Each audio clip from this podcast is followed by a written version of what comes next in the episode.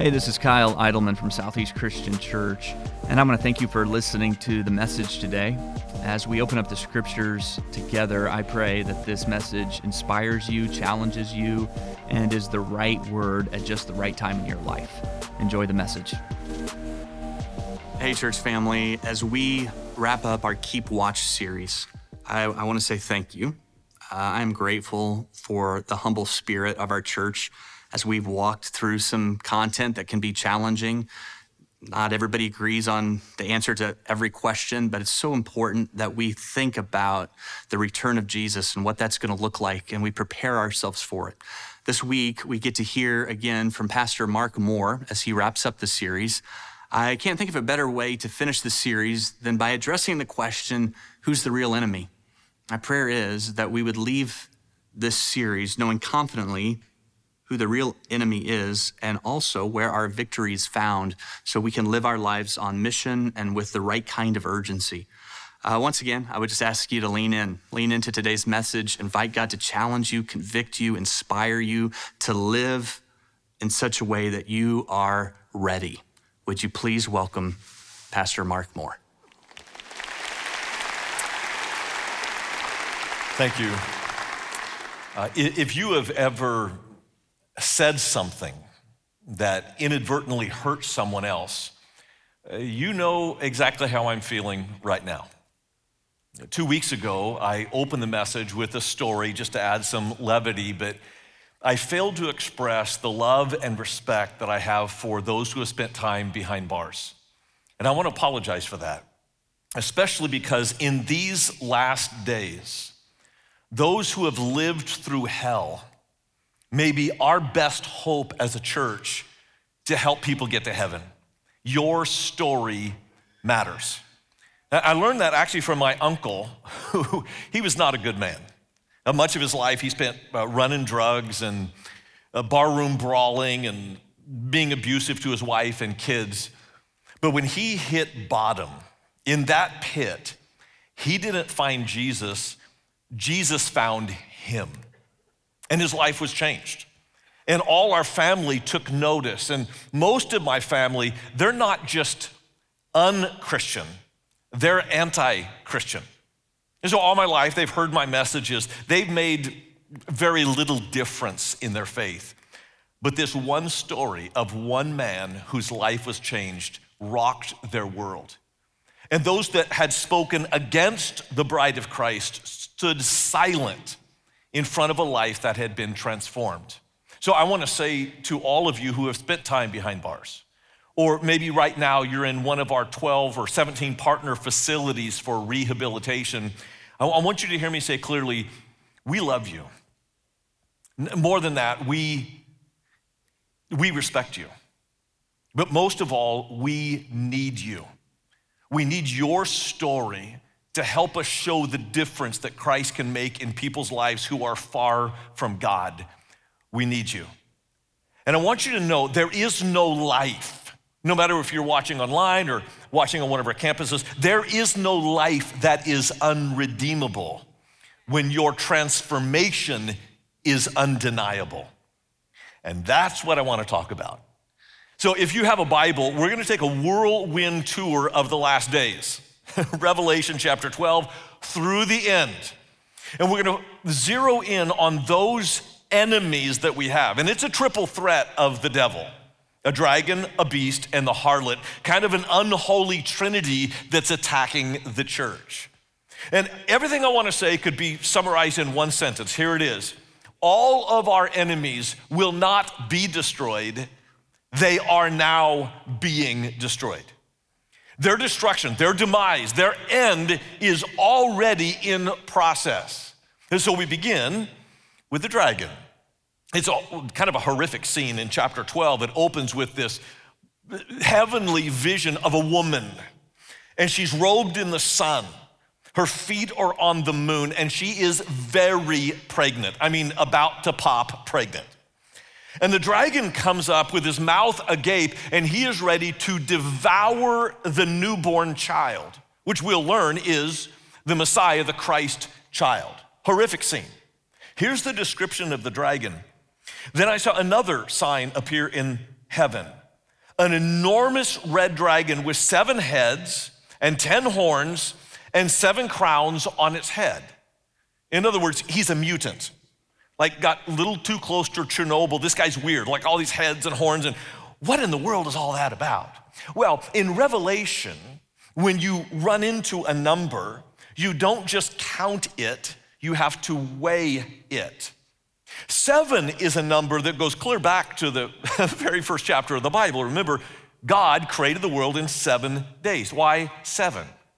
Well, it seems that three is a number for God holy, holy, holy. And four often represents humanity. Four compass points of the wind, 40 days, 40 nights. So when you have three and four added together, you often in the Bible have God doing something among humanity. And then 10, of course, is the, is the complete number. So 7 and 10 is a complete dealing of God with humanity. Now, you might say, well, this isn't God, this is the devil. Exactly. He's trying to act like God. He's trying to get your complete devotion to Him, only He is not creating humanity, He is destroying humanity through the sevens and tens. So, who is this dragon anyway? Well, I don't have to guess. I know, for, this is one of the very few things in Revelation that I absolutely know for sure. And I only know it because it was revealed in verse 9. The great dragon was hurled down, that ancient serpent called the devil or Satan. There, there it is. Who leads the whole world astray. He has been hurled to the earth and his angels with him. And all God's people said, No, not amen. He's hurled to the earth. That's where we live. Not amen, but look out. And you see him all around, wreaking havoc in your schools, in your work, and your places of business, in your own family. Satan is as a dragon among us. Now, now, the good news is he has been hurled down. It doesn't mean he has no power or doesn't have a leash on him, but he's got some sway and he's using it to destroy you. But here's the good news. And it's good news from heaven with a loud voice. Now have come the salvation and power and kingdom of our God and the authority of his Messiah. For the accuser of our brothers and sisters, who accuses them before our God day and night, has been hurled down. Well, if he has been hurled down, then why is he still wreaking havoc? Because his power, his primary power, is not just temptation, but accusation. You've read it three times already. He accuses the brothers day and night before God. Here's the beauty of what happened to Satan is that through the blood of Jesus Christ, his accusation has been stripped from him. Verse 11. They triumphed over him by the blood of the Lamb and by the word of their testimony. So when Jesus died for your sins, the accusations of the devil became powerless. Now, don't misread that. They're still true. When the devil says about me or about you, but God, look at their lives. Mean, don't you see the lust in their hearts? Don't you see the pride of their eyes? Don't you see the lies, the deception, the mistreatment, the selfishness, the laziness? All true, but no longer powerful. Because everything he accuses you of, Jesus says, Yeah, I paid for that. Next. Yeah, I paid for that too. I paid for all of it. So when the devil accuses you, and this is what so burdens me about our churches, is we have Christians across the country who are hearing the accusations of the devil as if they're more powerful than the blood of Christ. Listen, family, there is nothing that you have done that is more powerful than what Jesus has done for you. Do you believe that? If you believe that, then stop listening to the accusations. Just because they're true does not mean that they're helpful or powerful or reliable as a guide for your life. Because of the blood of Jesus, we fear no accusation of the devil. He is powerless except for the power that we give him. Which leads me to say, there is no life, not on any campus, not watching online. There is no life that is unredeemable when your transformation is undeniable. And when people see how Jesus has changed your life, they cannot deny the power of God that is in you and on you. And so for the devil, that is strike one. Strike two. He doesn't just work alone, he partners with a beast. No, technically, there's two beasts one from the land, one from the sea. The dragon stood on the shore of the sea, and I saw a beast coming out of the sea. Now, now seas in the ancient world uh, divided nations. So this is this beast coming out from among all the nations. It had 10 horns, seven heads, with 10 crowns on its horns, and on each head a blasphemous name. Well, how about that? This cat looks just like the devil. Same number of heads, same number of horns, uh, uh, slightly different crowns, but it doesn't matter. It's seven and ten, seven and ten. This is an entity that is imitating the dragon. Who is it? Verse 7 It was given power to wage war against God's holy people to conquer them. And it was given authority over every tribe, people, language, and nation.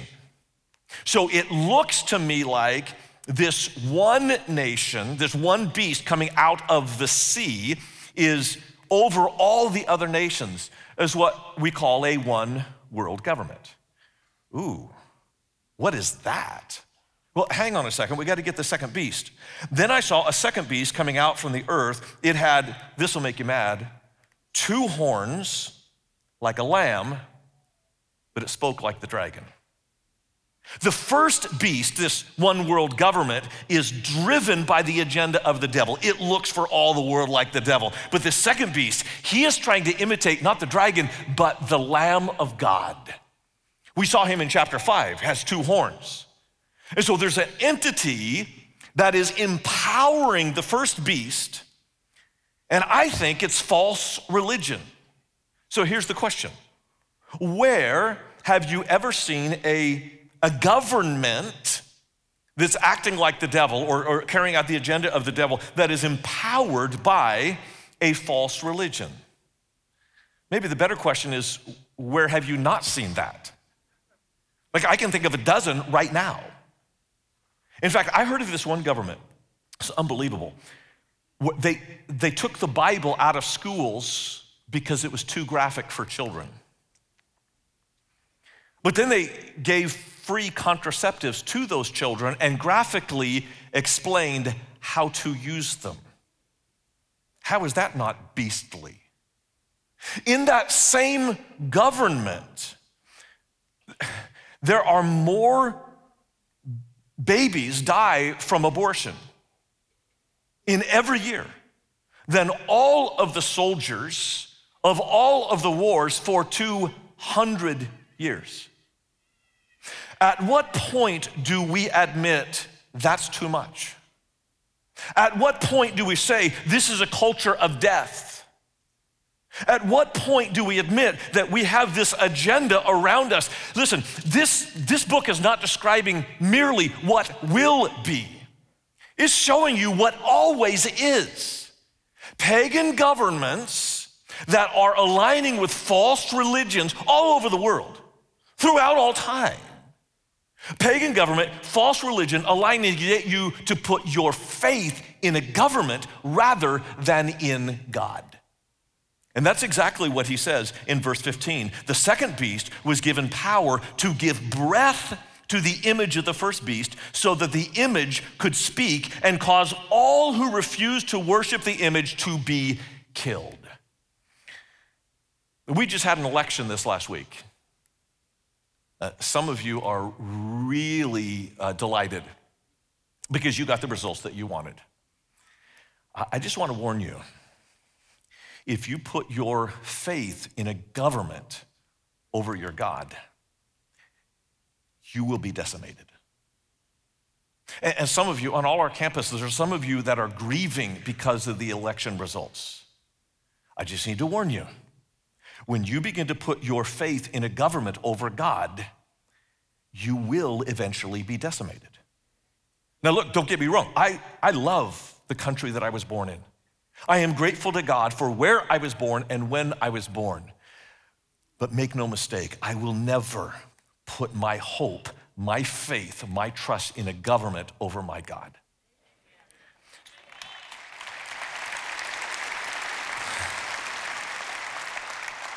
Let me give you a practical tool, okay? Because we, we do need to support the government, and by all means, go vote your conscience. By all means, participate in the society that you're in. How do you know when you have crossed a line and put more trust in a government than in your God? Here's a litmus test it is simple and it might convict you. If you are criticizing, fighting with, or dividing from a brother or sister in Christ over an election result, you may be putting too much trust in the government over your God. Because if you do that, I promise you what he says next will happen to you.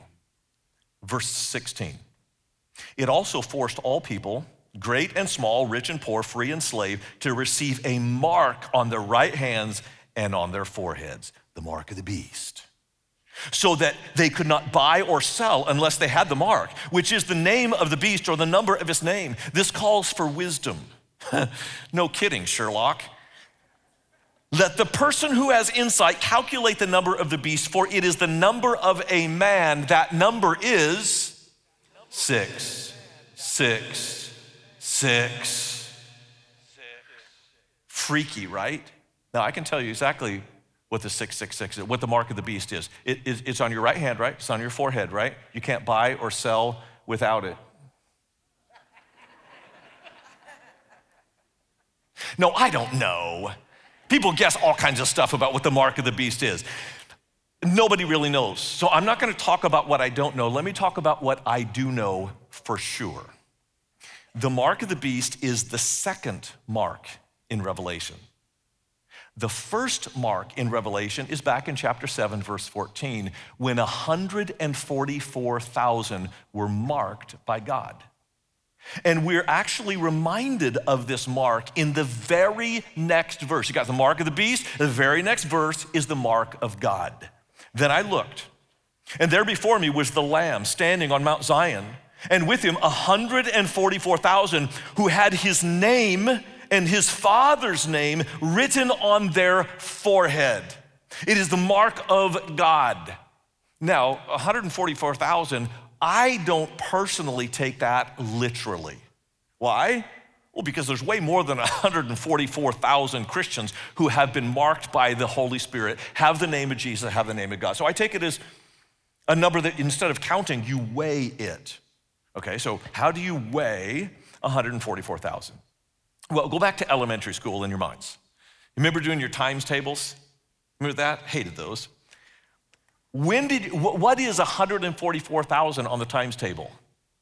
It is 12 times 12. Okay, so does the number 12 have any significance in the Bible? Oh, yeah. Like 12 tribes, 12 apostles. 12 is God's chosen people.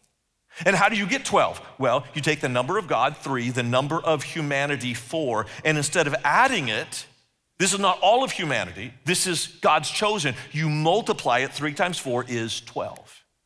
And what God is saying is, I, I got you. I put my name on you. You are sealed. You are protected. Yeah, you're gonna have to, you're gonna have to encounter a dragon, a beast, and a harlot, for sure. You live in the world. You're going to encounter things that happen in the world. And the dragon has been thrown down from heaven to this world. You're going to face the dragon. But my friend, don't misunderstand. You are marked by God. And there's a lot of suffering that people in the world go through without the mark of God. You want to talk about hell on earth? Try to live in this world without the Holy Spirit, without the mark of God and His name on you. That's hell. But there's a lot of Christians, and I get it, you're going through it right now. Whatever the tribulation that is coming, you're, you're in a tribulation now. And some of you are, have even asked God this week, God, have you forgotten me? And He's saying, My child, I got you. You're not just part of the 12, you are 12 times 12. I've not forgotten any of my children. And yet we, we have to face a dragon, a beast, and a harlot. And so people, we keep doubting. Now, if, if you don't have a word processor, and John, when he wrote this, did not have a word processor, so had he had a word processor, he would have made this bold, italics, like underlined. But because they didn't, he used numbers to make a point. And how do you make a point? You get symbolic numbers, you add them together. So we got 12 times 12. I've not lost any of you. And yet someone says, Yeah, but I mean, I've got this addiction, or more accurately, this addiction has got me. God, I think you forgot me. God says, No, my child, 12 times 12 times 10. I've not forgotten you. Yeah, but do you know what's going on with my family? I don't even know where my child is. And God said, I got you. 12 times 12 times 10 times 10. Yeah, but God, this diagnosis that I've got, I'm gonna live with this and maybe probably die with this. And God's going, No, I got you, child. 12 times 12 times 10 times 10 times 10. There is not a single child of God that He's forgotten about in this world. Come on, He knows what you're going through.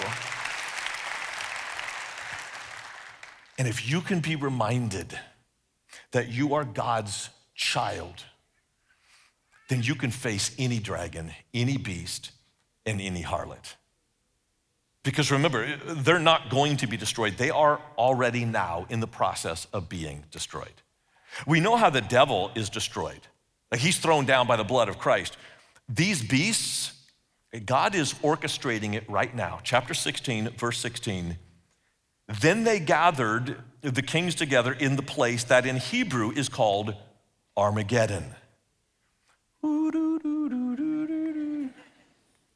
Armageddon sounds more mysterious than it actually is. Uh, it's two Hebrew words, Har, which is mountain, Megiddo, which is an actual city. Well, not anymore, it's an archaeological site, but you can go to it. And it sits on top of this tell. And if you stand on top of, of Megiddo, or if you go to the mountains above Megiddo and you, you look across the valley, you will see the most fertile valley in all of the Middle East. It is the passageway from north to south and east to west, which is why Megiddo, the city, was placed at the choke point of where all the peoples would pass. This is where dozens of times armies gathered together to fight in the Middle East. In fact, if you go there today, you'll notice planes taking off. You won't see the airport because the, the military airport base is actually underground. And they fly from underground out to the sky to protect the nation. Right now, today, God is preparing for what we call the Battle of Armageddon. Uh, uh, huddle up. I, like, I wouldn't say this in public, but I'll, I'll just tell you. There is no Battle of Armageddon. Like, Google it in the Bible, you won't find it. There is a gathering of Armageddon. There's a slaughter of Armageddon. But there is no battle of Armageddon. There is no shot fired. There is no bow bent. There is no sword drawn. Listen to the next verse. The seventh angel poured out his bowls into the air, and out of the temple came a loud voice from the throne saying, It is done. God created this world with a word and he will bring it to an end with a simple command it is done. This scene is actually replicated in further detail, chapter 19. It's a beautiful picture. We see this rider on a white horse. It's Jesus returning. When he came the first time, he had eyes of compassion. When he comes again, there will be eyes of fire. He, he came the first time and wore a crown of thorns. When he returns, it will be crowns upon crowns. He came in a simple Palestinian tunic. When he comes again, it will be a robe dipped in blood. His name, when he came, was Son of Man, but when he returns, his name will be tattooed to his thigh, King of Kings and Lord of Lords. And he has a sword, not in his hand, but coming straight out his mouth, because it is with his word that he brings an end to this world. I'll read the ending of it. Then I saw the beasts and the kings of the earth and their armies gathered together to wage war against the rider of the horse and his army. Okay, so they're ready for the battle of Armageddon. But there's no battle, there's just a but.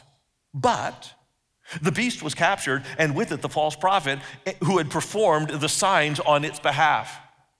When Jesus speaks the word, he will pull the plug on time and will lead us into eternity. Which, which leads me to say, because of the power of the Word of God, there is not a person on any of our campuses or watching online, or you're watching on demand on a treadmill or wherever you are, your life is not unredeemable if your transformation is undeniable. And maybe today is your day to give your life to Jesus. Our baptistries are ready on every campus. If you want to give him your life, he will give you his name and seal you for eternity. Strike two for the dragon. I know how the dragon is destroyed, I know how the beasts are destroyed. What comes next is a harlot. I don't want to talk a lot about her because she's just nasty. But I don't mean she's ugly. She's just a beautiful woman. And the kings of the earth go gaga over this woman. I mean, they just fawn all over her. And she rides atop of the beasts. Like she seems to be in control of the beast. She rides the wave of the evil powers of the devil. And she seduces the kings of the earth. And, and I don't know what it'll look like in the last of the last days, but in these last days, I know what it looks like. Because this is what you're worried about for your children on social media. This is the concern you have about your teens of pornography in their pocket.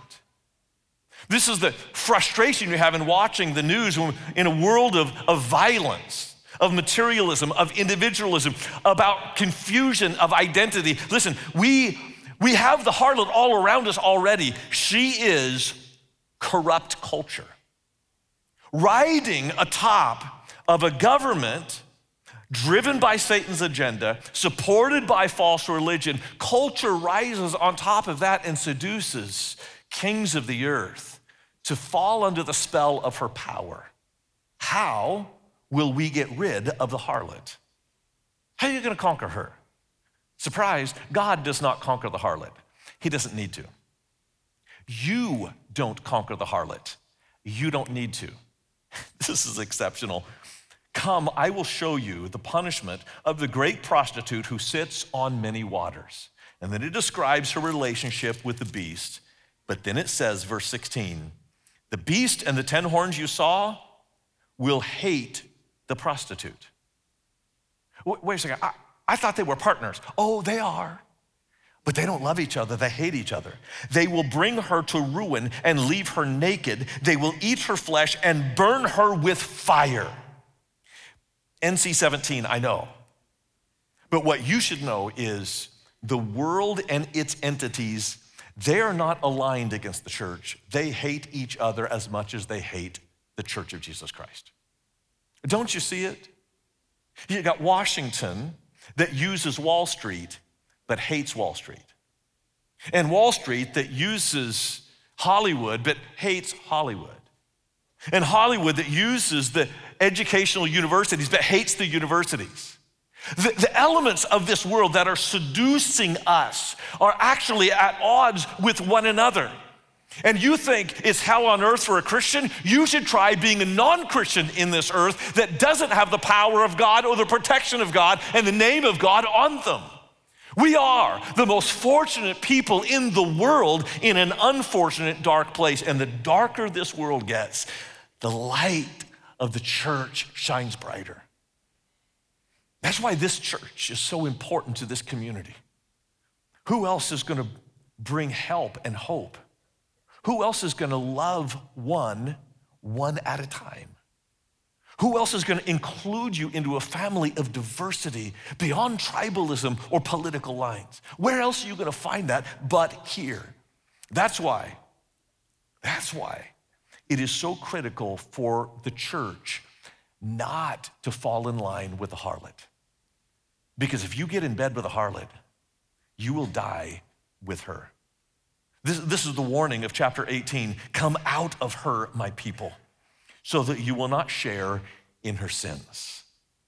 And if you come out of her, here's the promise of God there is no life that is unredeemable when your transformation is undeniable. And so we celebrate. And I thought it would be appropriate to conclude this series with a reading of scripture that is exactly what the church is going to sing and celebrate when Jesus returns. So, uh, the, the passage we're going to read is in chapter 19. Interestingly, it's the only four uses of the word hallelujah in all of the New Testament. Hallelujah, the Hebrew word, it means praise Yahweh.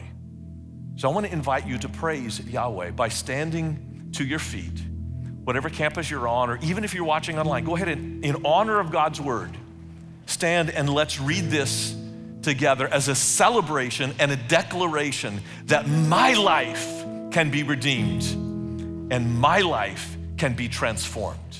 Let's read together. Hallelujah. Oh, wait, wait, wait, wait, stop, stop. Now, this is hallelujah. This is like we're heading to heaven here. Let, let, let's talk like we're going to heaven. Count of three, three, two, one. Hallelujah. Salvation and glory and power belong to our God, for true and just are his judgments. He has condemned the great prostitute who corrupted the earth by her adulteries. He has avenged on her the blood of his servants. And again, they shouted, Hallelujah! The smoke from her goes up forever and ever. The 24 elders and the four living creatures fell down and worshiped God who was seated on the throne. And they cried, Amen! Hallelujah! Then a voice came from the throne saying, Praise our God, all you his servants you who fear him, both great and small. Then I heard what sounded like a great multitude, like the roar of rushing waters, and like loud peals of thunder, shouting, Hallelujah! For our Lord God Almighty reigns. Let us rejoice and be glad and give him glory, for the wedding of the Lamb has come, and his bride has made herself ready. Have you, bride? Are you ready? Are you keeping watch? Because if you keep your eyes to the skies, when you hear that trumpet sound, you will see him coming on a white horse with his armies behind him. You will rise to meet him, resurrected into a new body taken to a new heaven and a new earth. And you will go to the new earth, specifically to the New Jerusalem, a city 1,400 miles square. The streets are lined with gold, the gates are one jewel each. And we enter this city with our King of Kings and Lord of Lords. And in this city, there are no lights because He is the light. There is no death because He is the life. There are no graves, there are no tears, there are no Kleenexes, there are no hospitals, there are no police, there are no lawyers, praise God. Nor are there preachers, praise God. But there's Him. There's no FBI, no CIA, no DPS, no IRS the only initials of our governmental agency is Alpha and Omega, and we will be with him forever. So keep watch. These last days are a blink of an eye. And whatever you suffer from a dragon, a beast, or a harlot, it's a moment in eternity that will expand in his presence forever. So keep watch.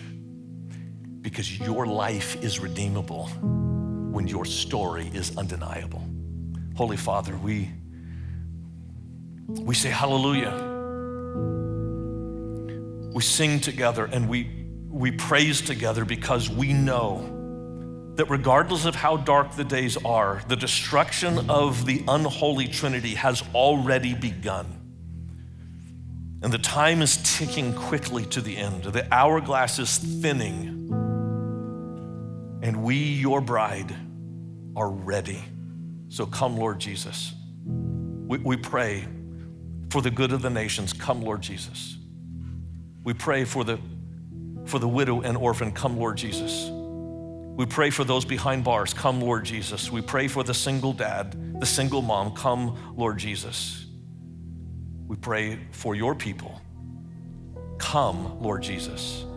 And in the name of Jesus, we say, Amen. Thanks for listening. If today's message made you realize you need to take your next step with Jesus, we would love to help you with that. You can connect with us on any of our social media platforms throughout the week or visit our website at southeastchristian.org. And if you want to hear more content like this, you can check out our sermons podcast or our one at a time podcast. Both can be found everywhere podcasts are available. Have a great week.